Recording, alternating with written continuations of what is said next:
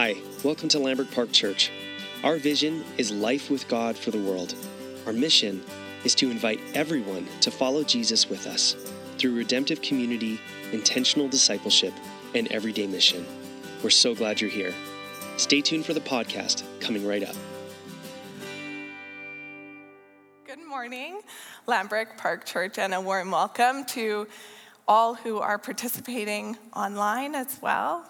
Thank you, Aaron, for praying for me. As he said, my name is Chavon Barry. And I am not a seasoned preacher, though I grew up with one, sometimes two preachers in my family, and my parents pastor a church on the island. I was 13 years old at their commissioning service, and I remember when a church leader placed her hands on their backs and prayed, "This call will be hard on your family." What a negative prayer, I thought. Why would she say that? No, it won't be hard. I'm sure there was more to the prayer than that simple phrase, but over 2 decades later, these words are a gift to me. Why? Because they name the truth, and they invite me to name it too. It has been hard. 7 years ago, I sat with my husband and 2 sons in this section of Lambert Park Church. I was pregnant with my 3rd son, who is now almost 6. I was here because it seemed like what I should do, what we should do, and those shoulds got me through the door, but I didn't know how to participate beyond sitting in a chair on Sunday. I was confused and angry. I doubted God played any role in my life. I didn't want to open my Bible, I didn't want to pray, and I certainly didn't think I would ever preach. But God is making all things new, yes, right here and now. Today, by the grace of God, I'm not stuck in my chair. My faith has moved, but it still has a long way to go. Just ask my family, or don't, about their new idea to start a swear jar. Anyway, so thank you for your prayers and your grace as I lead us through Psalm 129 today. We are in the middle of a sermon series entitled Steadfast Psalms, a journey through the Psalms of Ascent, which are Psalms 120 to 134. And we've called the song Steadfast because these ancient songs are as much for us today as they were for the Jewish pilgrims who originally sang them while traveling to Jerusalem to worship for their 3 major festivals. Eugene Peterson says in his book, A Long Obedience in the Same Direction, Everyone who travels the road of faith requires assistance from time to time. And the Psalms are a helpful guide through life's inevitable trouble. Jesus sang these songs too. As Luke 2:41 says, every year Jesus' parents went to Jerusalem for the festival of the Passover according to the custom. As a child, he walked these ancient paths with his mother and father. As an adult, he walked them with his disciples, and I bet sometimes his mom too. In addition, Jesus likely sang the songs on his final trek to Jerusalem for the festival of Passover, all the while knowing he would soon ascend a very different hill than Jerusalem's, Golgotha, the hill where he would be crucified. Before we open our Bibles to Psalm 129, let's pray. Living God, Father, Jesus, Holy Spirit, thank you that you are with us here. Make our hearts ready for your word this morning.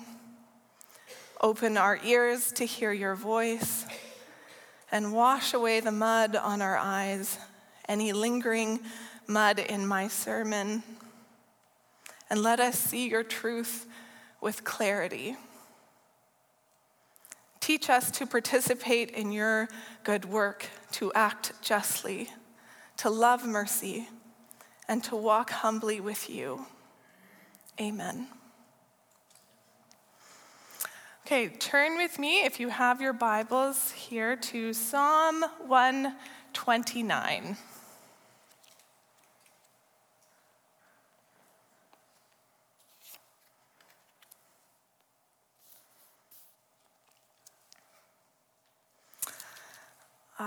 We'll read the whole thing together.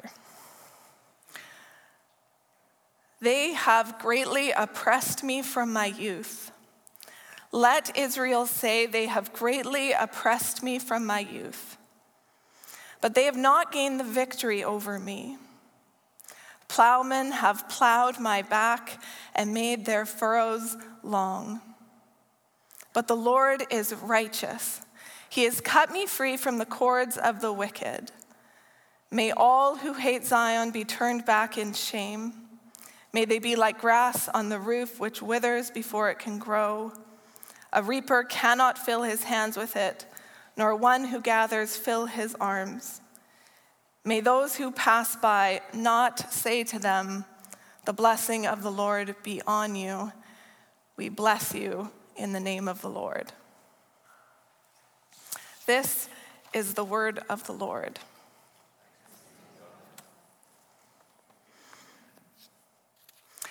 The Old Testament was the only Bible that Jesus had.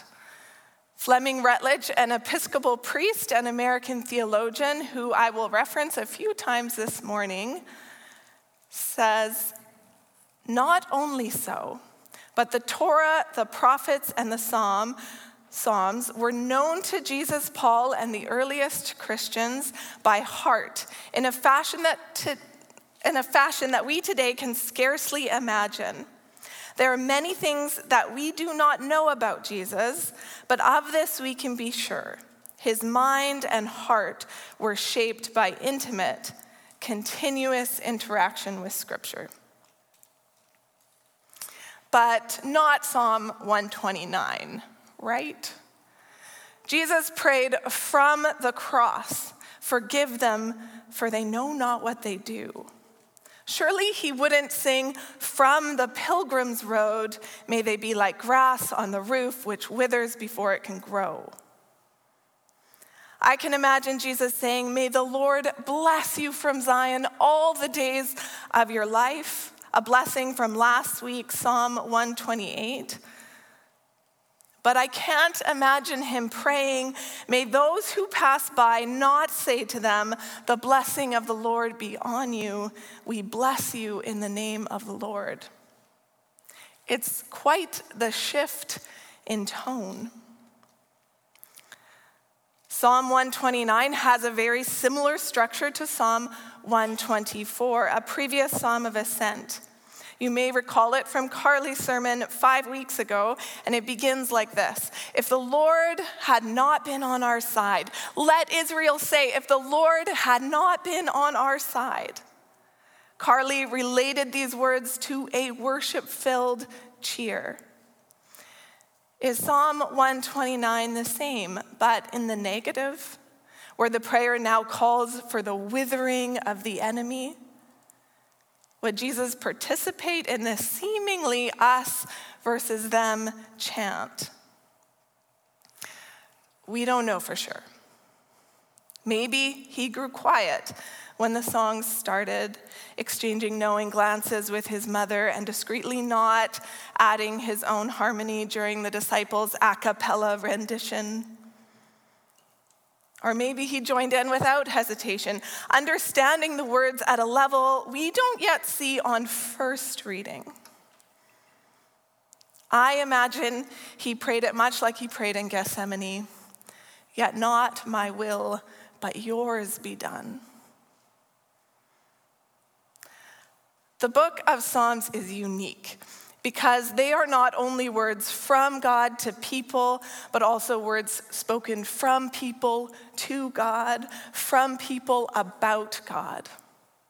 According to Gordon Fee and Douglas Stuart, the Psalms are not primarily for teaching doctrine or moral behavior, but for helping us to express ourselves to God and to consider his ways. Eugene Peterson was driven to translate the Psalms because he wanted people to start praying them again, not just admiring them from a distance. The hope was that they would learn to pray everything they experienced and felt and thought as they followed Jesus, not just what they thought was proper to pray in church. So how is the prayer to pray Psalm 129? Let's look closer. They have greatly oppressed me from my youth. Let Israel say, they have greatly oppressed me from my youth. Psalm 129 is not the same as 124, despite its similar structure. The opening line is darker, emphasizing Israel's long oppression by a ruthless enemy. The enemy is not named, but the word youth would have reminded the Jewish pilgrims traveling with Jesus of their people's slavery in Egypt, specifically Hosea's words. When Israel was a child, I loved him. And out of Egypt I called my son. Hosea 11:1. Israel did not deserve Egypt's wrath, but they would live under it for 400 years. As the song progresses, the naming of this oppression intensifies through an agricultural metaphor. Plowmen have plowed my back and made their furrows long. The enemy is excessively harsh. Their cruelty leaves no part of the field untouched. Their furrows are long. And furrows are not the creases in the enemy's forehead as he furrows his brow. A furrow is a long, deep, narrow groove carved into once hard soil by a plow. But in this case, these furrows are being carved into a human back. This imagery is not easy to read or to pray. To some, it may seem like hyperbole, an over-exaggeration for effect, but to the Jewish pilgrims who knew their history, it named a pointed reality. And if we're honest, it does for us too. Because even if we do not experience great oppression ourselves, we see it everywhere. To pray these lines is to cry out with a groaning world where oppressors seek to harvest power and success from the backs of the vulnerable, marginalized, and voiceless. Our world groans under the weight of gross injustices, war, genocide, human trafficking, child labor, religious persecution, racism, environmental crimes, poverty, and unfortunately, so much more. Notice the phrase, let Israel say. Israel is encouraged to remember what it has survived. Let the prayer say the truth about their long suffering and the long suffering of the vulnerable and weak in our world. This is not a forgive and forget prayer.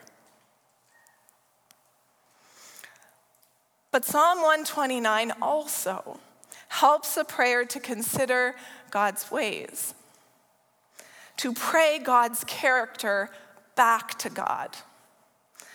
There are two vital turns in tone within the psalm, and they begin with the word, but. And we do not want to miss them this morning. But they have not gained the victory over me. But the Lord is righteous. He has cut me free from the cords of the wicked. God is the preserver of his people. Despite all they have endured, they are not defeated. And then comes the central declaration of God's character in Psalm 129, Yahweh is righteous. Righteous is a word we do not often use because it feels stuffy, but it is rich in biblical meaning. The Greek word for God's righteousness is dikaiosune, hopefully I pronounced that right, which is also translated as justice. So the prayer is saying, above all, the Lord is just and he has acted on my behalf. Have you experienced a time when you saw God fighting for you or for another, acting in the middle of the story, cutting cords, setting people free, taking control away from the oppressor? Have you experienced a time when God revealed his reign and rule over your life, where you were sure God's will was being done on earth as it is in heaven? I have. And yet I also remember when I would have answered these questions with an assertive no. All I see are long furrows. And the truth is, no matter how far along in our faith journey we are or how faithfully we follow, we are not guaranteed a pain-free life. But God promises he is faithful to preserve us and to act for our benefit. I'm just gonna grab a drink. So far, there's nothing too controversial here that we can't pray. But it gets a little muddier in the following section. Let's read it again. May all who hate Zion be turned back in shame. May they be like grass on the roof, which withers before it can grow. A reaper cannot fill his hands with it, nor one who gathers fill his arms. May those who pass by not say to them, "The blessing of the Lord be on you. We bless you in the name of the Lord." To the ancient Israelites, where famine meant a real threat of death, these words are severe. They outline the wicked person's path to self-destruction. All who hate Zion will be turned back in shame. The sun will scorch the grass on the roof. There will be no harvest for the wicked, and those who pass by will not bless them, but keep walking. This is a challenging prayer to pray. And yet it too, like the opening, expresses an honest and deep cry from the gut of the prayer and helps us to consider God's character. Fleming Rutledge names a convicting truth about our culture's reaction to a God who is just. If the average church-going American is asked to describe God, he or she will almost certainly call God loving. God is also commonly described as compassionate, merciful, welcoming, accepting, and inclusive. Very few will volunteer that God is just. Yet the revelation of God as just or righteous forms such a huge part of the Old Testament prophetic literature that ancient Israel would have counted it a keystone of the faith. Look up the word withering or grass in a biblical concordance, and you'll find passages all over the Old and New Testament that mirror the language of Psalm 129. You're welcome. Have fun editing your sermon now that you've gone down that delightful side trail. But to whet your appetite, I'll name a few. Jonah's withering plant. the fig tree Jesus curses, the parable of the sower and the weeds. But for the purposes of time, we will just peek at a couple examples in the prophetic literature. Isaiah 40:7-8 says, all people are like grass. The grass withers and the flowers fall because the breath of the Lord blows on them. Surely the people are grass. Psalm 1, an introduction to the Psalms as a whole, says this about the wicked. They are like chaff that the wind blows away. Consider the strong language of Jeremiah 17:5-6. It begins by saying, this is what the Lord says. Cursed is the one who trusts in man, who draws strength from mere flesh, and whose heart turns away from the Lord. That person will be like a bush in the wastelands. They will not see prosperity when it comes. They will dwell in the parched places of the desert, in a salt land where no one lives. One basic ingredient in the Old Testament idea of righteousness and justice is relationship. Humanity's relationship with God and our relationship with each other. To turn away from Yahweh is to choose to dwell in a parched place. It is to turn from relationship, from the one who preserves us, and it is to walk a lonely way. Let's continue reading Jeremiah 17, because just like in Psalm 129, the tone shifts at the word but. But blessed is the one who trusts in the Lord, whose confidence is in him. They will be like a tree planted by the water that sends out its roots by the stream. It does not fear when heat comes. Its leaves are always green. It has no worries in a year of drought and never fails to bear fruit. To trust Yahweh is to be planted by the water, rooted beside the stream. It is to have confidence that the real experiences of heat and drought cannot defeat us if God is on our side. And God is. Archbishop and social activist Desmond Tutu says, God's justice is not retributive. It is not a punishment, but it is restorative. It is natural that many do not understand this, because God's love resisted is felt as wrath. And the truth of this statement is so evident in Psalm 129.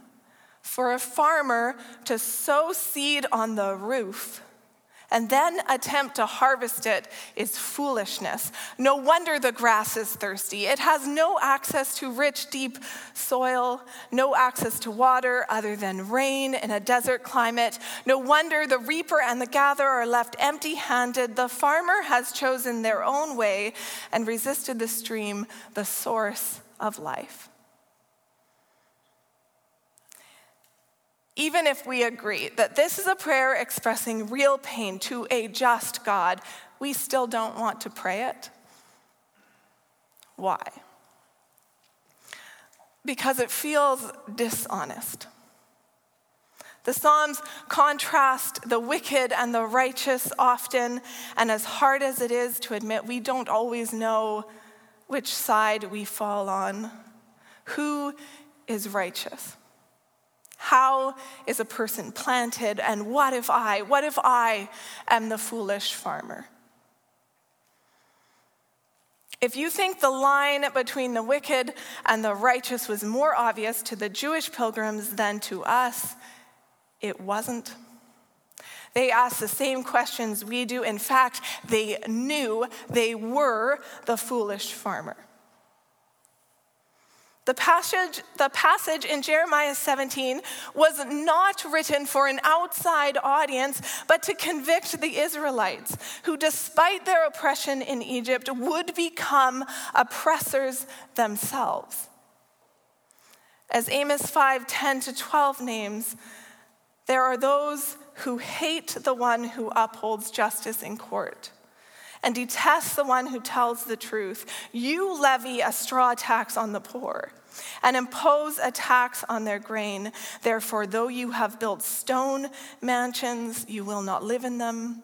Though you have planted lush vineyards, you will not drink their wine. For I know how many are your offenses and how great your sins." The Jewish pilgrims knew that their exile in Babylon was a result of the consequences of their own sin, that they were denied the harvest that they had tried to plunder from the vulnerable, that they had forsaken the Lord, the spring of living water. And Israel understood that a song alone couldn't fix it, not even 15 songs of ascent, not a well-attended worship service in Jerusalem, not a pilgrimage. Righteous action was required. As Amos 5 says, "Away with the noise of your songs. I will not listen to the music of your harps. But let justice roll on like a river, righteousness like a never-failing stream." Israel knew they were completely reliant on the grace and mercy of God. In Psalm 129, the Lord is the only one named righteous. There is no specific enemy named, not even Egypt directly. The enemy is all who hate Zion. And Zion is a literal place, Jerusalem, but also a spiritual one. It is a place where the king reigns, and from his throne flows the river of the water of life, as clear as crystal. That's in Revelations 22:1. The Hebrew word for hate does mean to despise, but it can also mean to reject. So these words are saying, may those who reject God's justice see the impact of their actions, see the empty harvest, see the lonely road. Why do we turn from the one who gives us life? Shame is a word we don't like, and often for very good reason. But as Scott, one of the pastors at Lambert, said in his sermon on Psalm 120, the opening psalm of this series, sometimes woe is a gospel word. It starts a needed change. In the same way, shame can help us see. To see that something is terribly wrong in our world and needs to be set right. But also to see that God wants to bless us, not in a #blessed way, but in a life-sustaining way. We all thirst for the Lord's blessing, for a right relationship with God and with each other. Psalm 129 is written as a prayer, not a curse or a chant shouted from a distance at the pilgrim's enemy. It repeats the word may, and we can sing or pray it from wherever we are. It overflows with honesty. The prayer calls out to God for both justice and mercy, with simultaneous outrage and repentance. The prayer lays down their right to take vengeance into their own hands and gives it to their righteous God, asking him to come and to restore in his mercy all that is still entangled in cords, including parts of themselves. The prayer can pray this psalm because they are asking for God's will, God's reign to be seen on earth as it is in heaven for all. Whenever Jesus' mother Mary went to Jerusalem on pilgrimage with Jesus, I bet she knew how to sing Psalm 129. The song she sings while pregnant with Jesus, known as the Magnificat, gives us a good clue. But I'll just quote the end. "He has filled the hungry with good things. but sent the rich away empty. He has helped his servant Israel, remembering to be merciful to Abraham and his descendants forever, just as he promised our ancestors." When I began this sermon, I said, I imagine Jesus prayed Psalm 129, much like he prayed in Gethsemane before his arrest. My soul is overwhelmed with sorrow to the point of death. Like Psalm 129, Jesus does not just pray it once, but he repeats it multiple times to his Father. As he prays, he asks, if it is possible, may this cup be taken from me. He asks for another way, and every time he adds, yet not as I will, but as you will. When he returns to his disciples, who were supposed to be praying against temptation, but were instead asleep, Jesus names the truth to them. The spirit is willing, but the flesh is weak, and it is for this reason that we need to pray. I introduced myself with a hard prayer I remember from my youth. This call will be hard.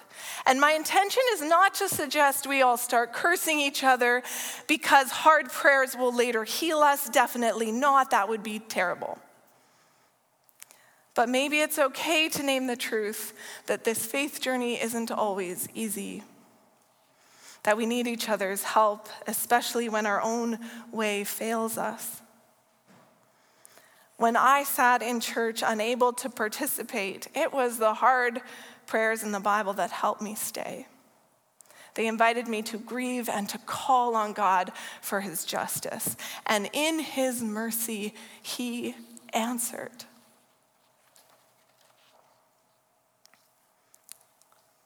Before we end, I want to acknowledge something that I haven't yet. When I first read Psalm 129, all I could think about was forgiveness. What about forgiveness? What about the wild stories of people who choose to forgive after horrific atrocities? Should I forgive those who have harmed me and the ones I love in the same immediate way? Should I repent for not wanting to, for not knowing how? And this is a sermon for another time. But I want you to notice that Psalm 129 doesn't address forgiveness. It is a prayer for someone in the middle of the trouble. And we can pray it as it is. Jesus did not say, I forgive them in Gethsemane. He felt the immense weight of our impasse, our cycles of oppression, and he was overwhelmed with sorrow, praying a prayer that made his sweat fall like drops of blood to the ground. But despite this intensity, he doesn't stay in Gethsemane. As he sees his betrayer coming, he says, "Rise, let us go."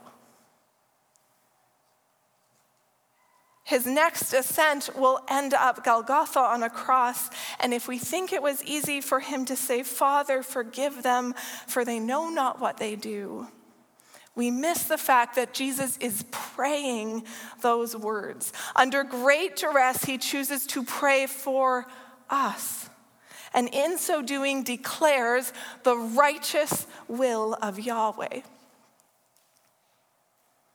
Psalm 129 is one prayer, and one prayer doesn't tell the whole story.